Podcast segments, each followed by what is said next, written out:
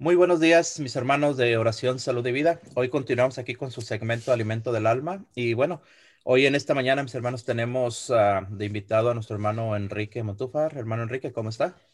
Hola, muy bien, gracias, hermano.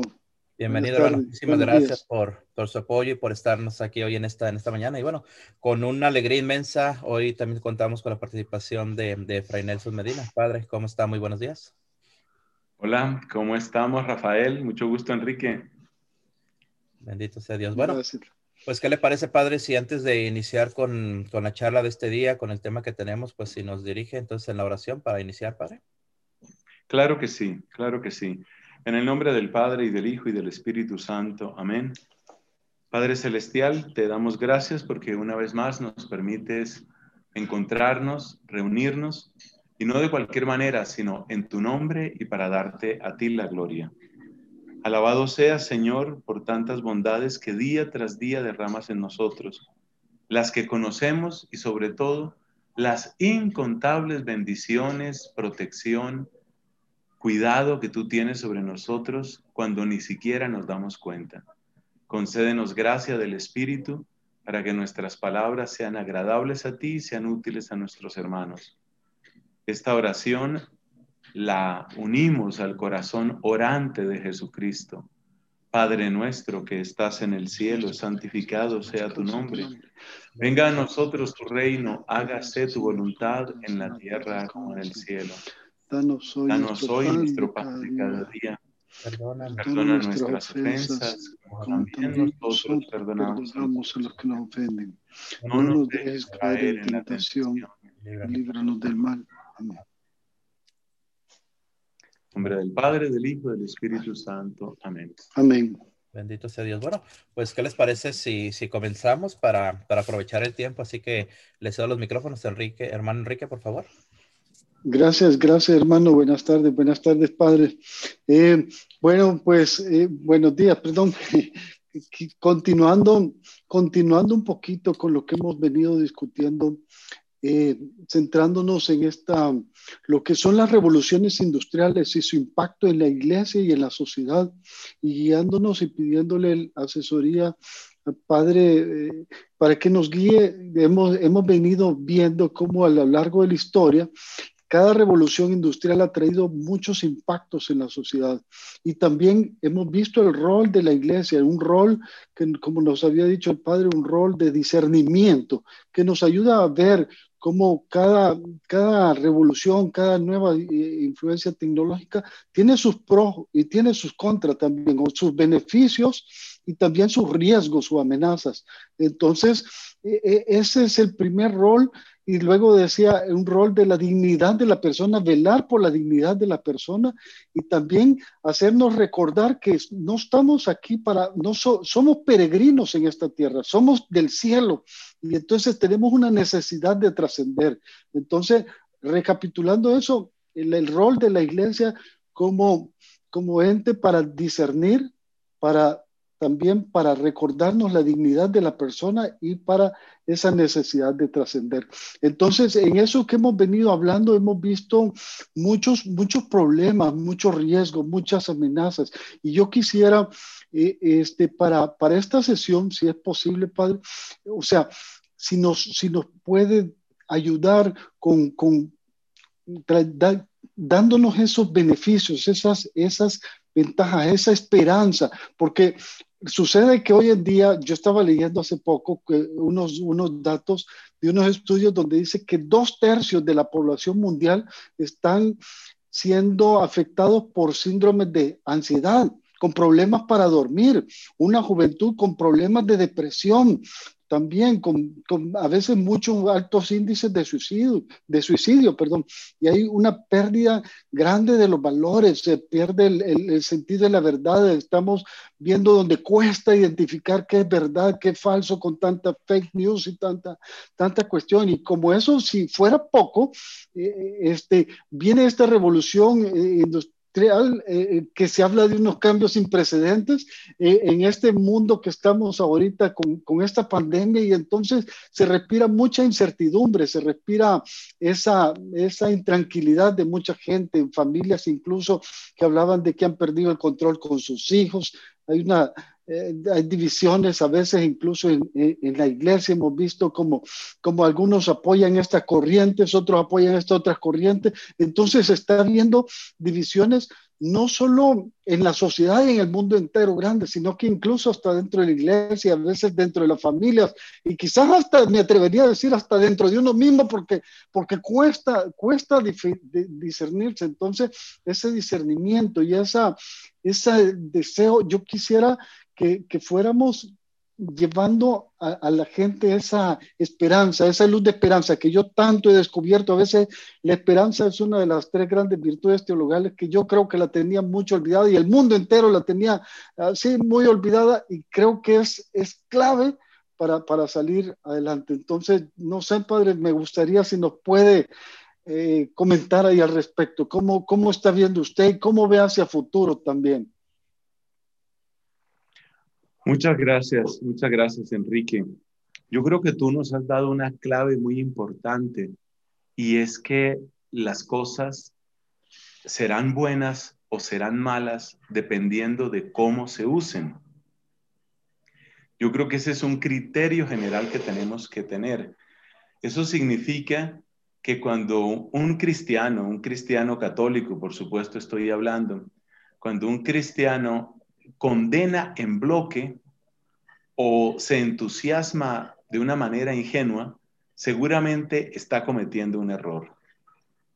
El entusiasmo ingenuo no nos debe eh, cautivar, no nos debe seducir. La condenación en bloque no nos debe atrapar, no nos debe seducir. Siempre tenemos que aplicar aquello que dice el apóstol San Pablo en la primera carta a los tesalonicenses, disiernan todo, quédense con lo bueno.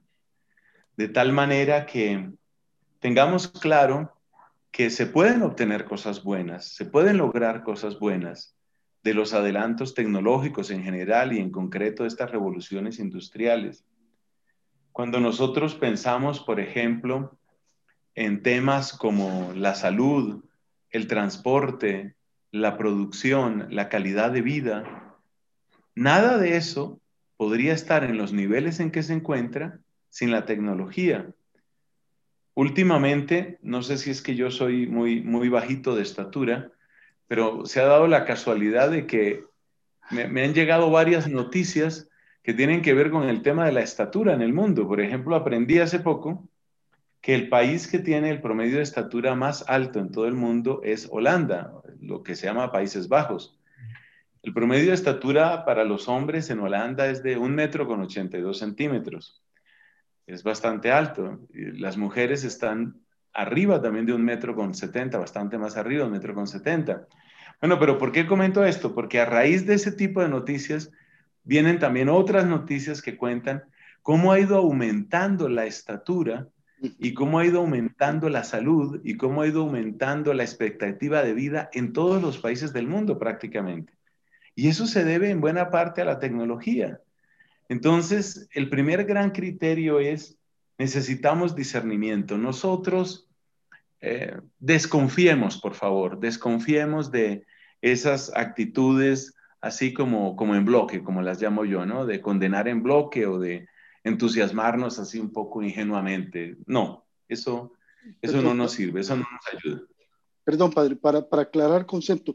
Cuando habla en bloque, precisamente cuando estamos hablando de las masas, ¿sí? Cuando, cuando mueven en masas y ahí es donde se forman esas divisiones. Eh, ¿Es así? ¿Sí? Ah, no, entonces no me, no me he explicado y qué bueno que has intervenido. Mm. No, la condenación en bloques, por ejemplo, cuando la gente dice, eh, Internet es del demonio. Eso es, eso es condenar en bloque, o sea, condenar todo, ¿no? Todo. Es lo que quiero decir. Mm, okay. Entonces, eh, hay gente que dice, eh, las, las, redes sociales eh, solo sirven para, eh, para alejar a la gente de Dios. Eso es condenar en bloque, condenarlo todo de una vez, sin hacer distinciones. Y por supuesto que en primer lugar, no todas las redes sociales son iguales, no todo el mundo las usa igual.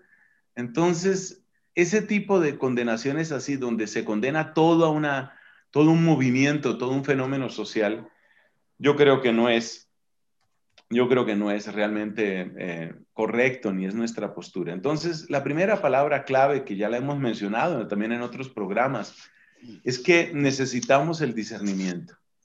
El discernimiento es, eh, es una herramienta de la cual no se puede desprender, no se debe desprender el cristiano católico nunca. Ese es un... Pero sigamos con el tema de la esperanza. Descubierto que, bueno, no es un gran descubrimiento. A ver, todas las virtudes, todas, necesitan cultivarse. Es verdad que todas son regalo, pero todas tienen que cultivarse, todas tienen que trabajarse, todas tienen que construirse. Por ejemplo, la gran mayoría de nosotros fuimos bautizados cuando éramos niños, inconscientes. Eso quiere decir que nosotros hemos recibido la fe, la hemos recibido como un regalo absoluto. Pero ¿qué pasa? Que ese regalo, obviamente, hay que cultivarlo. ¿Qué es, ¿Cómo se cultiva la fe? Bueno, por ejemplo, orando, eh, siendo coherente uno con su fe, dando testimonio, escuchando el testimonio de otros, formándose, son maneras de cultivar la fe. Doy ese ejemplo fácil para pasar ahora a la esperanza. La esperanza hay que cultivarla, la esperanza hay que trabajarla, hay que construirla. Y nosotros, frente a las revoluciones industriales y en general frente a nuestra vida, estamos llamados precisamente a ese cultivar la esperanza. Entonces, hablemos un poquito de cómo se puede cultivar la esperanza. ¿Qué puede hacer uno al respecto? Yo quiero contarles a todos cuatro ejercicios, yo los he practicado, cuatro ejercicios muy prácticos que, que nos pueden servir para cultivar la esperanza. El primer ejercicio, todos están basados en la Biblia. El primer ejercicio tiene que ver con el tema de la memoria. Mm. Hay varios salmos en la Biblia que nos muestran que para el pueblo de Israel era absolutamente fundamental hacer memoria, hacer memoria. Es decir, acuérdate de lo que Dios ya hizo por ti. Acuérdate de eso. Eso da esperanza. Y hay una frase que la cito mucho, es de un predicador dominico del siglo XVI, Dios que te trajo hasta aquí no te va a abandonar aquí. Pero hay que entonces hacer memoria. Es curioso porque la esperanza claramente mira hacia el futuro, pero para mirar bien hacia el futuro hay que mirar bien hacia el pasado. Exactamente. Padre, ahora, ahora que menciona eso, recuerdo, por ejemplo, haber leído de la Segunda Guerra Mundial, que había mucha incertidumbre precisamente después de la bomba atómica, el fin del mundo, ahora sí viene y viene la guerra mundial y aquí se va. Y entonces se, ha pasado ya por muchas crisis en el pasado precisamente ahí es donde le estoy entendiendo. Si uno, si uno voltea a ver esas crisis mundiales que hemos tenido y los impactos, y por eso es bueno que hemos pasado por todas esas revoluciones industriales anteriores y por esa historia del pasado, porque ahorita estamos enfrentando y para poder ver en eso, ¿sí? Entonces, allí es donde... Muy importante, muy importante, y lo mismo pasa en la iglesia. Algunas personas entran en angustia y dicen, oh, pero con estos cardenales, con estos obispos, hay personas que están muy descontentas con el Papa, ah, con este Papa, no sé qué. También. Por favor, conoce la historia de la iglesia. Acércate a la historia de la iglesia. Y al mirar, al hacer memoria, tú te vas a dar cuenta de cómo Dios siempre saca adelante a su gente, siempre saca adelante a su pueblo, siempre le da victoria a su iglesia. Eso nos sirve mucho, eso lo necesitamos mucho. Entonces, el primer recurso es ese, el, tema de, la memoria. Eso nos ayuda mucho. En segundo lugar, hay que evitar el error mental de fijarse solo en lo negativo. Pero para decirlo con una frase más corta, yo lo, digo con esta frase. Hay que llevar las cuentas del trigo. ¿A qué me refiero? Hay una parábola que nos habla del trigo y de la cizaña. Que esa parábola nos está diciendo que, pues, un hombre tenía un campo, cultivó buena semilla de trigo, pero después empezó a salir cizaña y entonces algunos de sus empleados le dicen, oye, ¿qué pasó? Utilizaste mala semilla, mira, mira la cantidad de cizaña que hay. Y él dice con toda paz, algún enemigo lo habrá hecho. Y dice, no arranquen ahora la cizaña. Bueno, pero me baso en esa parábola, solamente la estaba refrescando, para decir que hay que llevar también las cuentas del trigo. Las cuentas del trigo es que cuando uno está preocupado, uno solo se fija, hay más cizaña. Oye, mira, más cizaña, más cizaña. Pero ¿cómo así tanta cizaña? Cristo mismo nos dijo que la cizaña va a seguir creciendo. Pero ¿qué nos dijo también? Que el trigo va a seguir creciendo. Por eso, el segundo consejo es, date cuenta del trigo, date cuenta de lo que está sucediendo. Yo por lo menos Sí, sí. Perdón, allí, padre, e, eso cae también, entiendo yo, lo que uno ve, lee, tanta noticia, tanta que se llena de, de precisamente ahí se va llenando esa cizaña, a la medida que uno se va, a veces creo que estamos sobredosificados de, de noticias y de, y de cosas que, que, sin darnos cuenta estamos sembrando esa cizaña entre nosotros, o se está sembrando esa cizaña. Así es, exactamente así es. Entonces, ahí tenemos un segundo elemento, que es esto de llevar las cuentas del trigo. Por ejemplo, piensa esto. Yo miro el compromiso de los laicos. Para quienes no lo sepan, Enrique Montúfar no es un sacerdote. Rafael Guillén no es un sacerdote. Y ustedes trabajan con un entusiasmo, ustedes trabajan con un amor, con una dedicación, cada vez se capacitan más. Y yo me pongo a hacer memoria, así honradamente, y yo digo, en mi infancia, yo conocía personas que trabajaran así, no sacerdotes ni religiosos, y digo, no, este es un fruto del Espíritu Santo. Es un fruto del Espíritu Santo y muchas veces más allá del dinero que se pueda hacer, yo creo que si ustedes gastaran este, este tiempo en hacer dinero, pues podían hacer algún dinero en vez de estar grabando estos programas, ¿no? Ustedes podrían estar ganando dinero. Pero para ustedes es importante el Evangelio de Jesús, es importante hacerle bien a la gente. Entonces hay que llevar las cuentas del trigo también. Trabajar para el Rey de Reyes. Amén, amén. Y yo quiero dar un ejemplo que tiene mucho que ver con la pandemia y con la tecnología. En el momento en el que grabamos esto, se va a cumplir un año de aquella oración que hizo nuestro Papa Francisco, que nos dio una bendición especial a todo el mm. mundo. Una bendición que se llama Urbi et Orbi. Y seguramente, cuando solo mencionar esto, ustedes recuerdan esa escena del principio en que está la plaza de San Pedro completamente sola, hay frío, hay llovizna y el Papa camina mm. solo hacia el lugar donde está el Santísimo. Yo hago esta pregunta el efecto tan maravilloso que ese momento trajo en muchos de nosotros, ¿a qué se lo debemos? A que fue transmitido en directo. Fue transmitido en directo a través de YouTube, a través de canales de noticias, a través de la televisión. Mm. Lo difícil era no verlo. Entonces yo les digo una cosa. ¿Cuándo tuvo la gente la oportunidad de ver eso? ¿En qué época de la humanidad tuvo la gente la oportunidad de ver que todos estamos sufriendo y ahí está nuestro Papa orando con nosotros y por todos nosotros. Ese es un regalazo. Como muchas personas, a mí también se me escurrían las lágrimas de pensar, pues lo que él decía, estamos en la misma barca, estamos sufriendo todos. Entonces, yo digo, ahí está la tecnología sirviendo. ¿Cuánta tecnología hay ahí? Esa tecnología no sería posible sin cohetes que pusieran en órbita geoestacionaria satélites sin internet, etcétera, etcétera. Ponte a sumar la cantidad de progresos tecnológicos que se necesitan.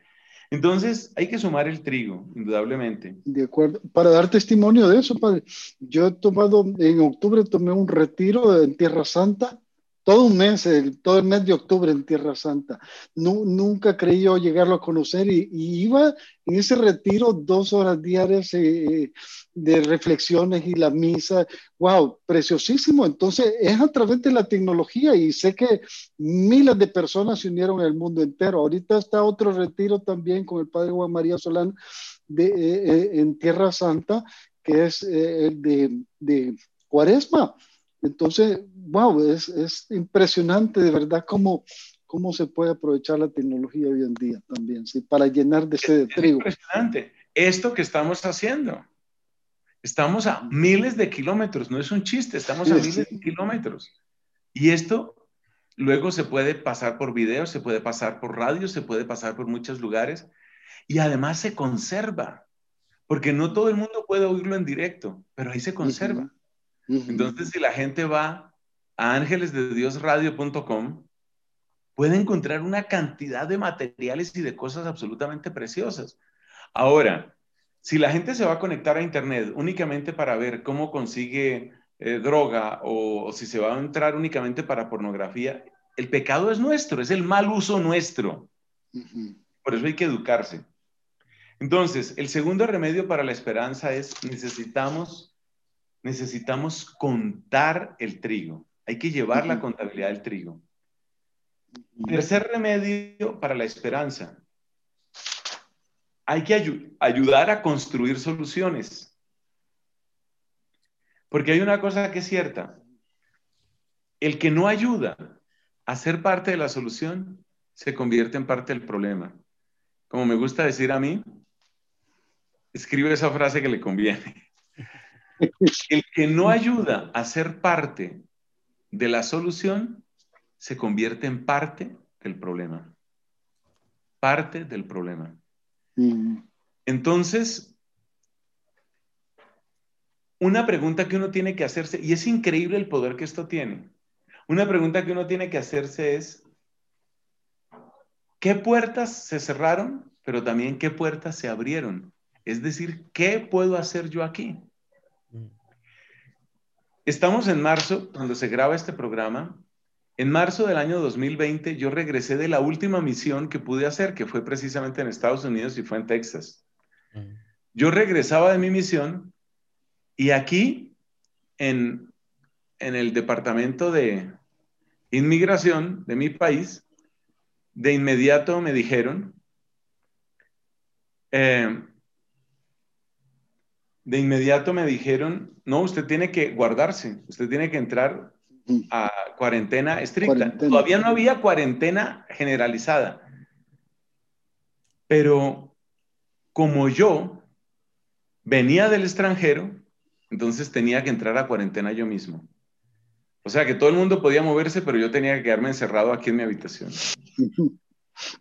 Bueno, en esas circunstancias, estando en esas, mi primera reacción fue de frustración, de tristeza, incluso de rabia.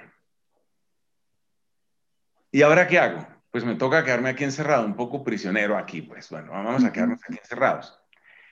Pero el tema que yo quiero destacar es este. A los pocos días de estar encerrado, a los pocos días, entonces digo, pues yo tengo que celebrar la Santa Misa. A mí nadie me está impidiendo que yo celebre la Santa Misa. Y digo, pues, si voy a celebrar la Santa Misa, la puedo transmitir. Yo les puedo garantizar, mis hermanos, antes de la pandemia jamás había hecho una transmisión en directo, nunca.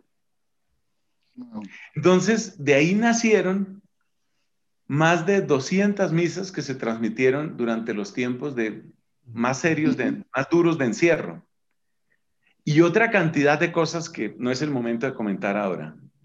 Entonces, uno tiene que mirar qué es lo que puedo construir en este momento.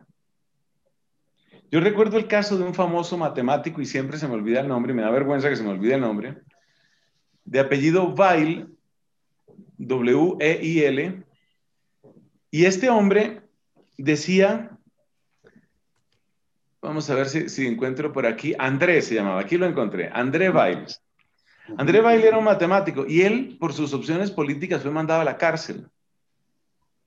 por supuesto, se moría de la ira de que la política tuviera tanto poder como para privarlo de la libertad. ¿Y qué hizo este hombre en la cárcel? Dijo, pues ahora parece que tengo más tiempo. Pidió papel y se lo concedieron. Algunos de sus mejores descubrimientos matemáticos los hizo en la cárcel. Y no nos vayamos tan lejos.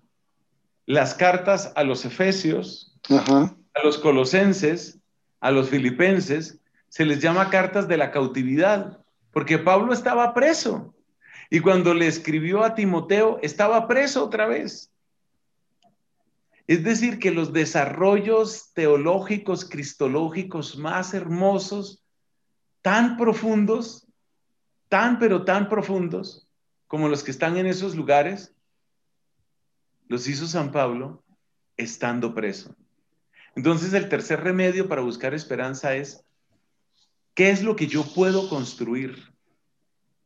Y el último punto para construir esperanza es, ¿de quiénes puedo aprender?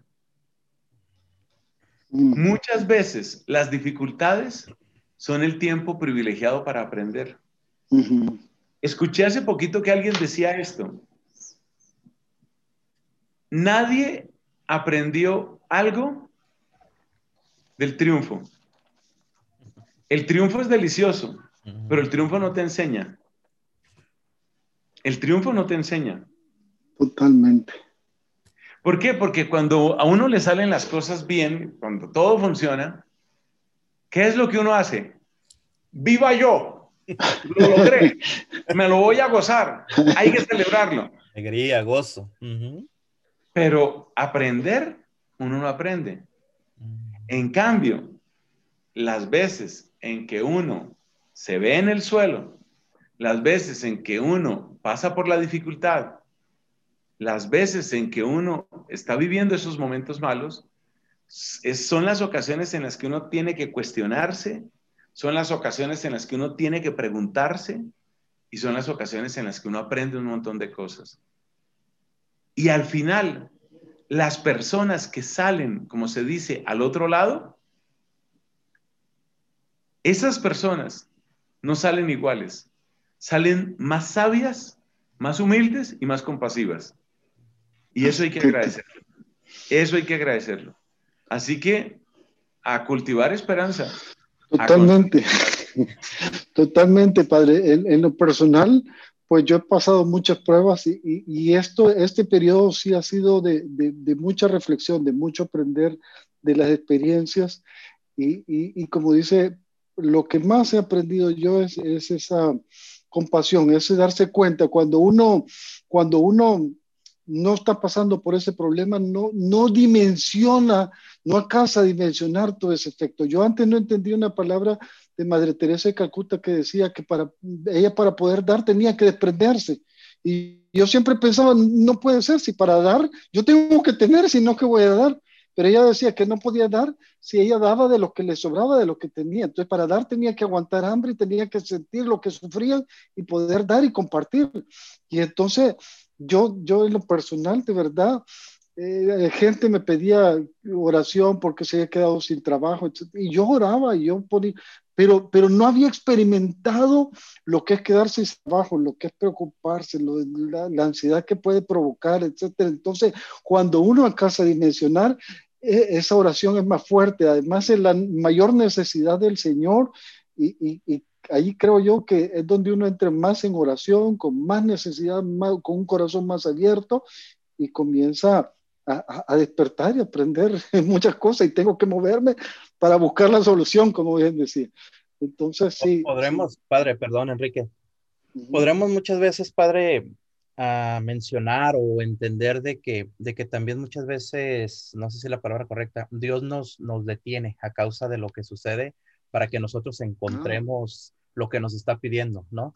Porque se me viene a la, a la mente ahorita así rapidito el testimonio grande de San Ignacio de Loyola, también cómo encontró él a Dios en medio de, de, una, de una herida, de una enfermedad grande que él tuvo, fue el medio en el, en el que él encontró a Dios.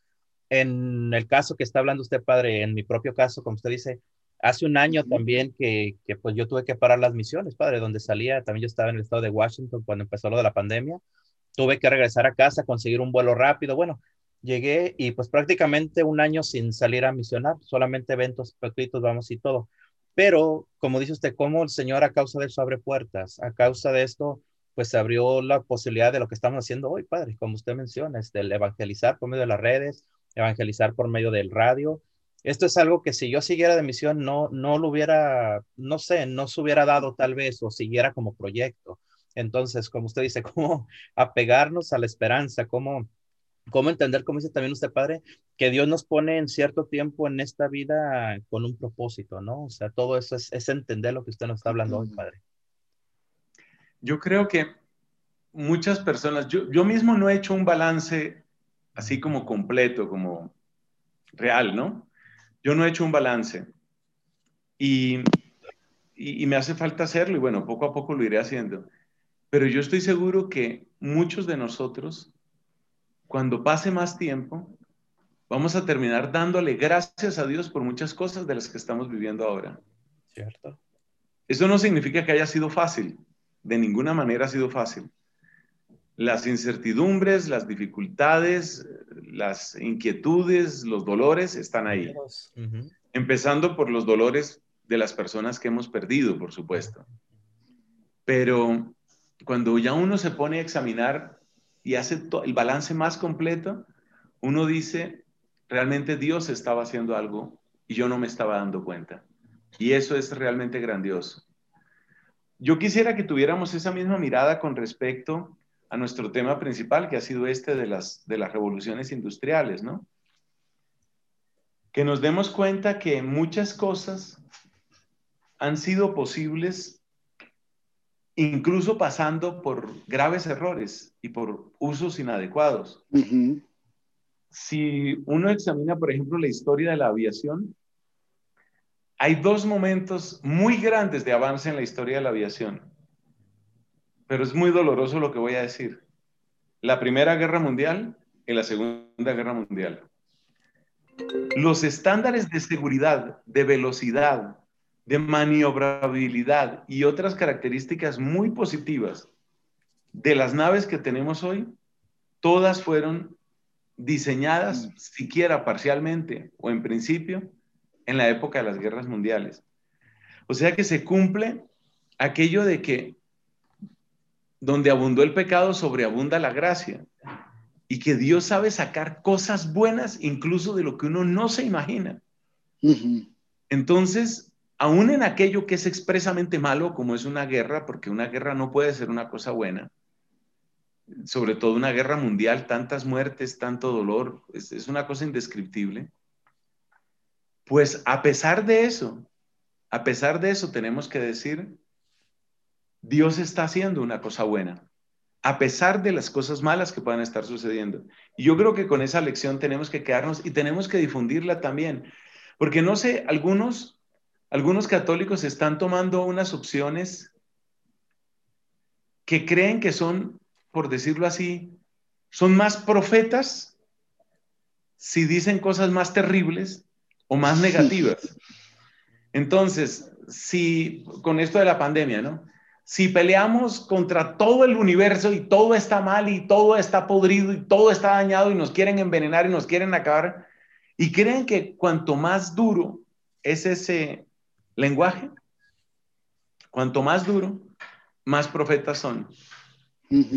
y, en eso tenemos que tener mucho cuidado. Vuelvo a la palabra que dije al principio y creo que con eso termino esta, esta parte. Y es, necesitamos discernimiento. Esas, esas condenaciones así universales y entonces decir que todo está mal, no, no, no, no es así, tampoco es así. Y tenemos que tener ese discernimiento y tenemos mucho para agradecer indudablemente.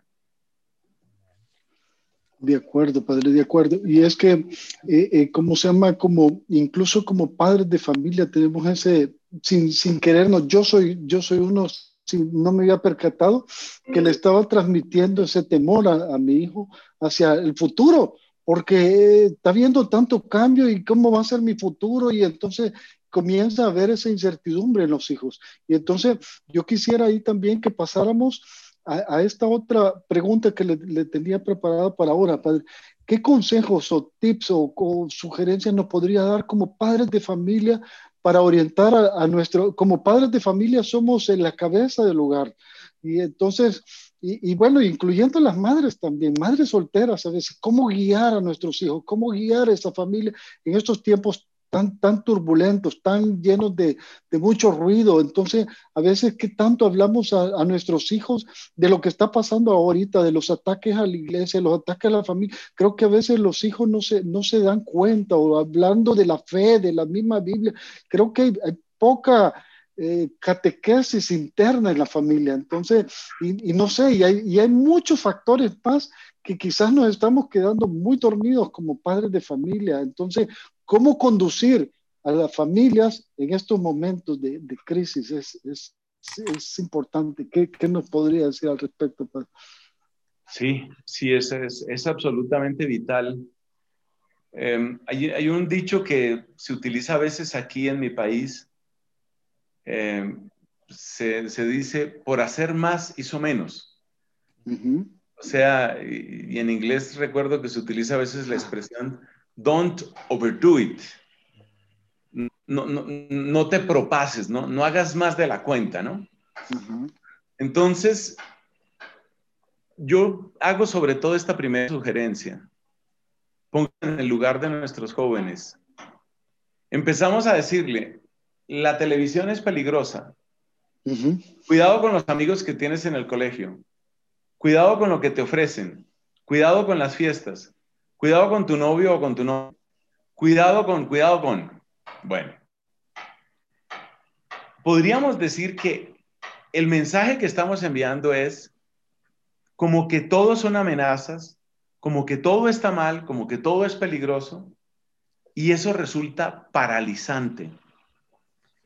Pero precisamente la época de la vida en la que se siente más vigor, más fuerza y más ganas de experimentar es la juventud.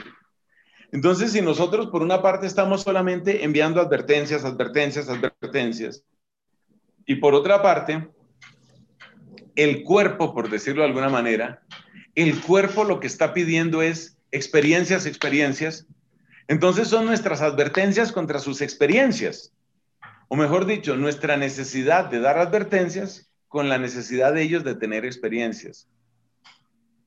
Por supuesto que las advertencias hay que darlas, pero hay que entender que si nosotros nos quedamos solo en la orilla de las advertencias, hay un momento en el que ellos van a terminar diciendo, y lo dicen, hay un momento en el que van a decir, pues venga lo que venga, yo me lanzo, porque se sienten totalmente aprisionados. Por eso la primera recomendación es, necesitamos un balance entre advertencias y experiencias. Un balance. Y ese balance, para nosotros los que somos mayorcitos, para nosotros los que somos creciditos, ese balance siempre tiende a descuidarse y a irse más hacia el lado de las advertencias. Por puro amor, por ganas de cuidar. Pero a veces uno cuida tanto que puede asfixiar.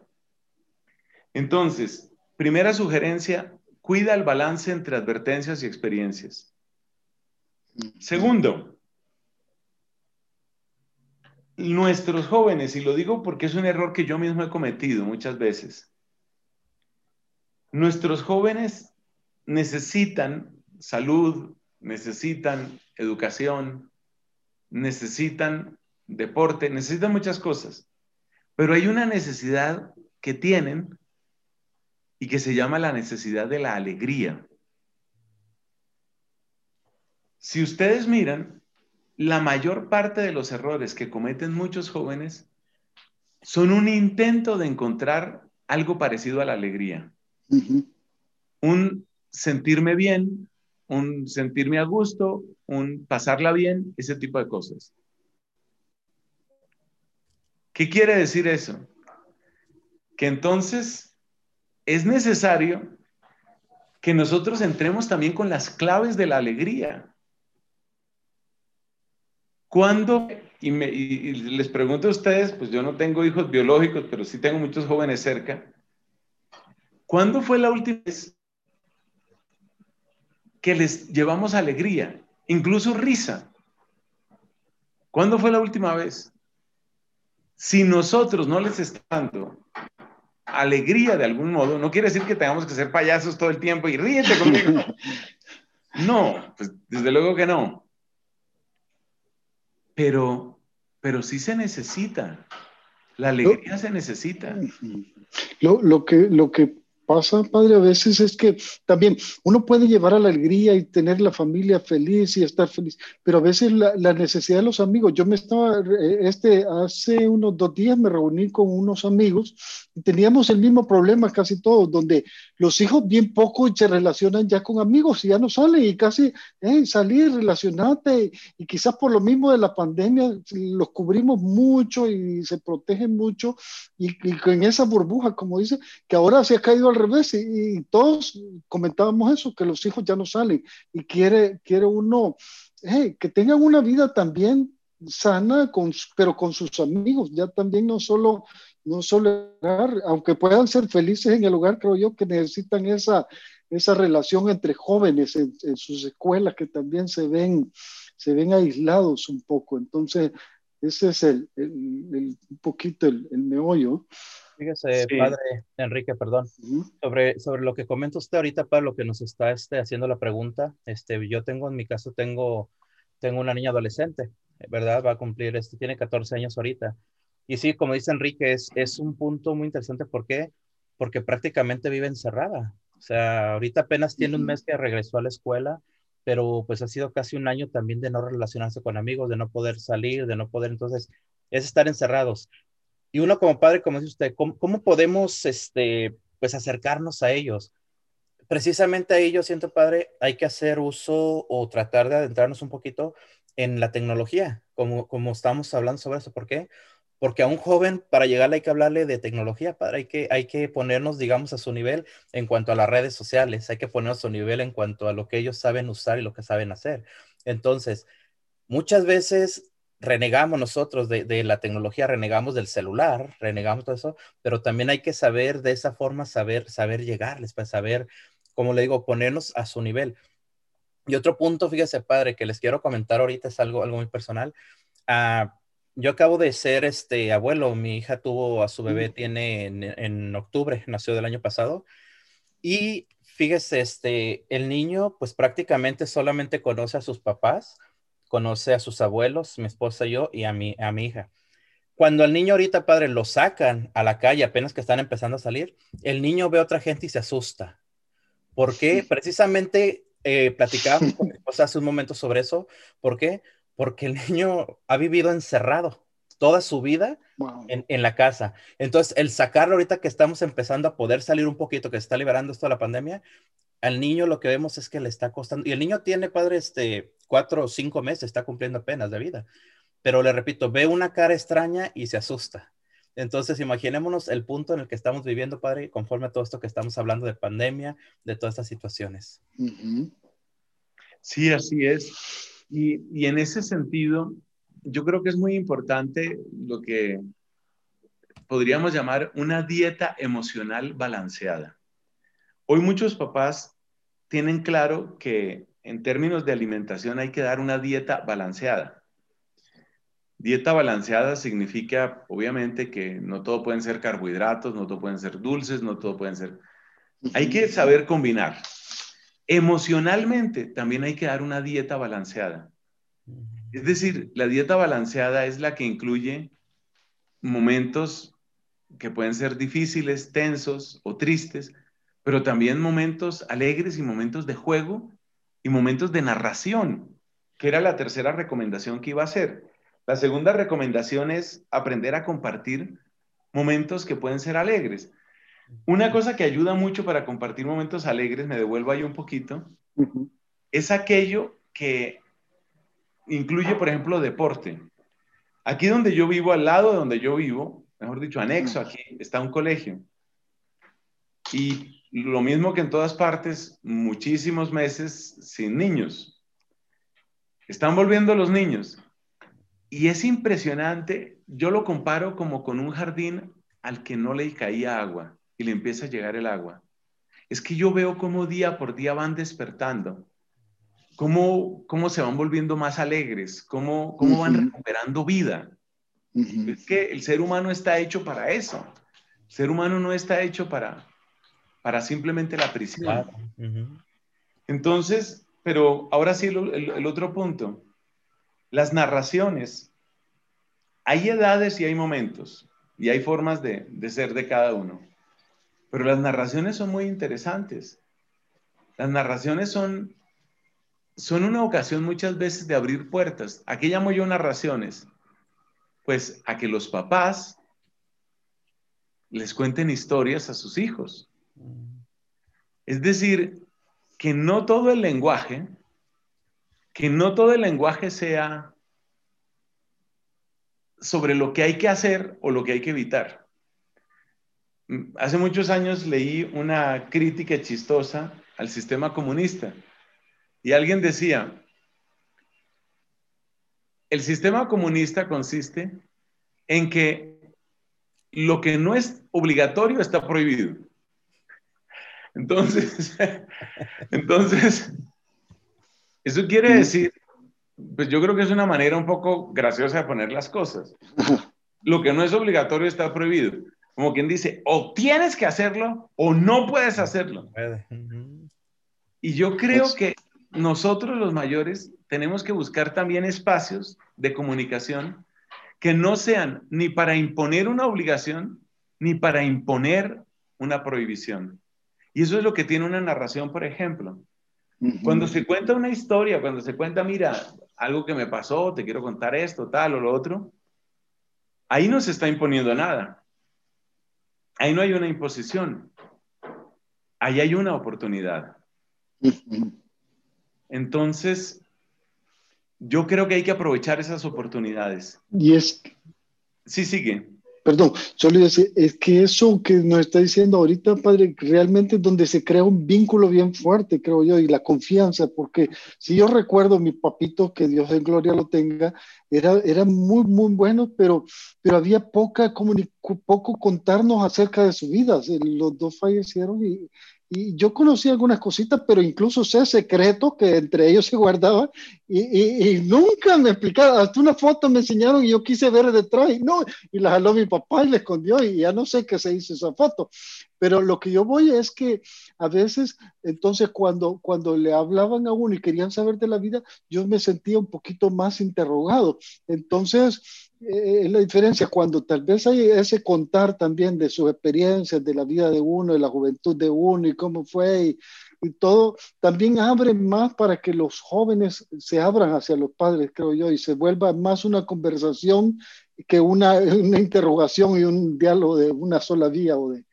Claro, claro, porque imaginémonos lo que es, por ejemplo, que yo me encuentro contigo, Enrique, o contigo, Rafael, y entonces eh, tú vas a hacer una conversación conmigo y entonces dices, bueno, se supone que un sacerdote celebra la misa todos los días. ¿Tú sí estás celebrando la misa todos los días? Eh, ¿Y estás haciendo tus oraciones? ¿Las haces bien? Y, y bueno, ¿y estás comiendo bien o estás, te descuidaste otra vez con la comida? Hombre, que tú me digas eso alguna vez en la vida no pasa nada, pero si cada vez que me voy a encontrar contigo me vas a hacer el examen. un interrogatorio. el interrogatorio, pues llega un momento en el, que, en el que las personas dicen, pues es que es difícil así, es, es, muy complicado así. Entonces yo creo que son indicaciones, ¿no? Son indicaciones que yo creo que nos pueden servir a todos.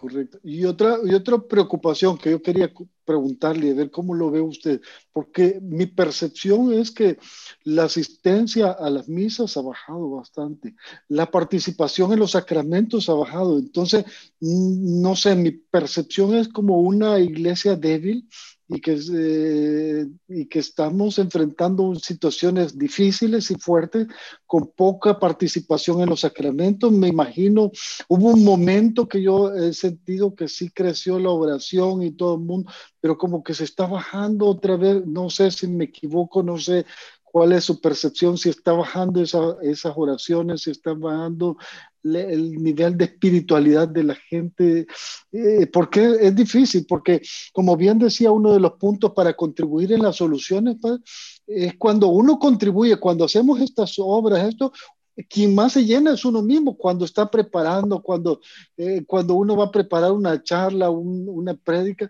el que más recibe es uno, uno, wow, le, llena tanto el Señor, pero cuando deja, en esta situación se han dejado de hacer retiros, se han dejado de servirse, entonces también hasta eso ha, ha venido bajando, entonces no sé cuál es su percepción al respecto eh, cómo, cómo, lo ve, y, tanto incluso en el laicado como en los clérigos también, también cómo, cómo pueden sentirse, cómo pueden estar viviendo estos tiempos. Es totalmente cierto. Y la tecnología tiene mucho que ver con eso. Así como me alegró mucho poder celebrar muchas veces la Santa Misa y transmitir, también, también me di cuenta, y bueno, fue algo que incluso desde el Vaticano nos dijeron a los sacerdotes, tengan cuidado con las demasiadas transmisiones electrónicas, porque la gente puede creer que ahí está reemplazando la participación sacramental. Digamos que si no hay modo de participación sacramental, algo es algo, algo es algo. Pero hay que tener en cuenta que, que eso no es todo.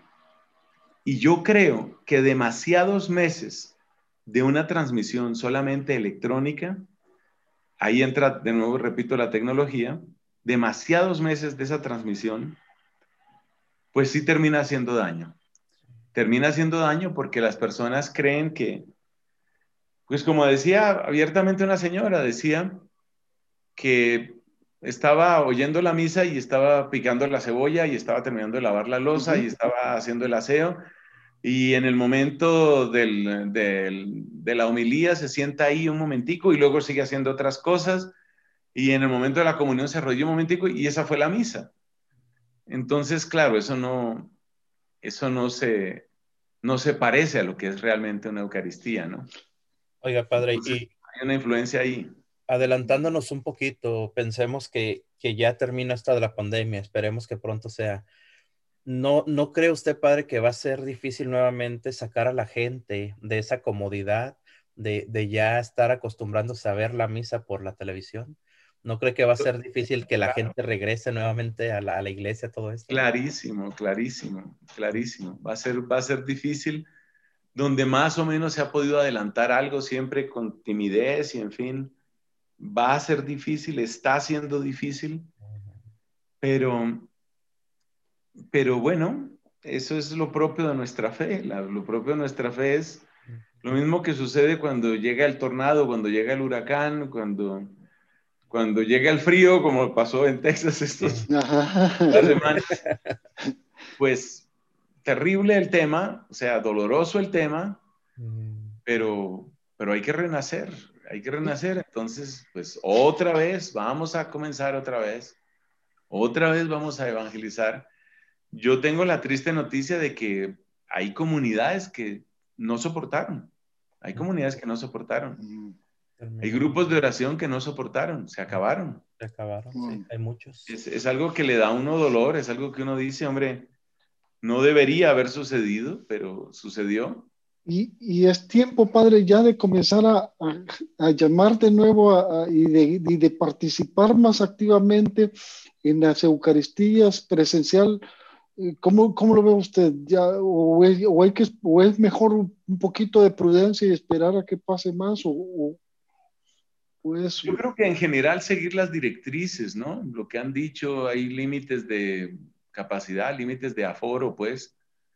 Yo sí creo que hay que ser respetuosos de esas medidas. En general creo que son sanas. También ha habido persecución contra la iglesia en eso, pero bueno, no es nuestro tema en este momento. Eh, pero yo creo que sí hay que tener cuidado, hay que tener cuidado en eso y, y esperar. Yo eh, personalmente sé que no hay vacunas perfectas, pero sé que las vacunas están haciendo un bien. Em, de los países, mejor dicho, el país del mundo que tiene en este momento el ritmo de vacunación más intenso es Estados Unidos de América. Ha habido días en que han vacunado a cientos de miles de personas Eh, ya se habla, me parece que la última cifra en este momento era como un 13% de la población ya ha recibido la dosis completa. Entonces, digamos, no va a ser de la noche a la mañana, no va a ser algo instantáneo. Tristemente, tenemos que temer que van a suceder, pues van a seguir sucediendo otras cosas, ¿no? Y más muertes y en fin, pero, eh, pero yo creo que ser prudentes, siempre hay que serlo, ser prudentes y, y, ayudar a que renazcan nuestras comunidades, ¿no? Sería la recomendación. Y hasta ahí alcanzo a decirles en esta ocasión. ¿Cómo no? Gracias, Padre. Ah, está muy bien. Bueno, pues simple y sencillamente, Padre, este, sabemos que el tiempo se nos, se nos ha terminado. Algo así rapidito con lo que nos cierra el tema de hoy, Padre, y pues con la bendición, Padre, para, para cerrar hoy en esta tarde. Yo diría, hemos nacido de semilla incorruptible, nos dice el apóstol San Pedro. Y la semilla incorruptible es capaz de vencer. Es capaz de vencer. La fuerza, la fuerza viene de aquel que todo lo puede. Así que con la paciencia, con la sabiduría, con la humildad, con la fortaleza. Sigamos adelante, ayudemos a construir esperanza. No hay por qué ponernos al servicio de la desesperación. Si no entramos en el ejército de la esperanza, nos reclutan pronto en el ejército de la desesperación. No vale la pena. Hay que entrar en ese ejército de la esperanza y, y el Señor, estoy seguro, que tendrá su victoria y nos la dejará, nos la dejará ver. Amén. Señor esté con ustedes. Y con su espíritu. La bendición de Dios, Padre, Hijo y Espíritu Santo, descienda y permanezca para siempre. Amén. Gloria a Dios. Bueno, pues muchísimas gracias, hermano Enrique. Que Dios lo bendiga y que siga venciendo sus proyectos, sus planes. Y bueno, Padre, muchísimas gracias por su tiempo. Y gracias. a ustedes, amigos de Oración, Salud y Vida, recuerda, recuerda que nos puedes seguir aquí en www.angelesdediosradio.com. Que el Señor los bendiga y hasta la próxima. Buen día, gracias.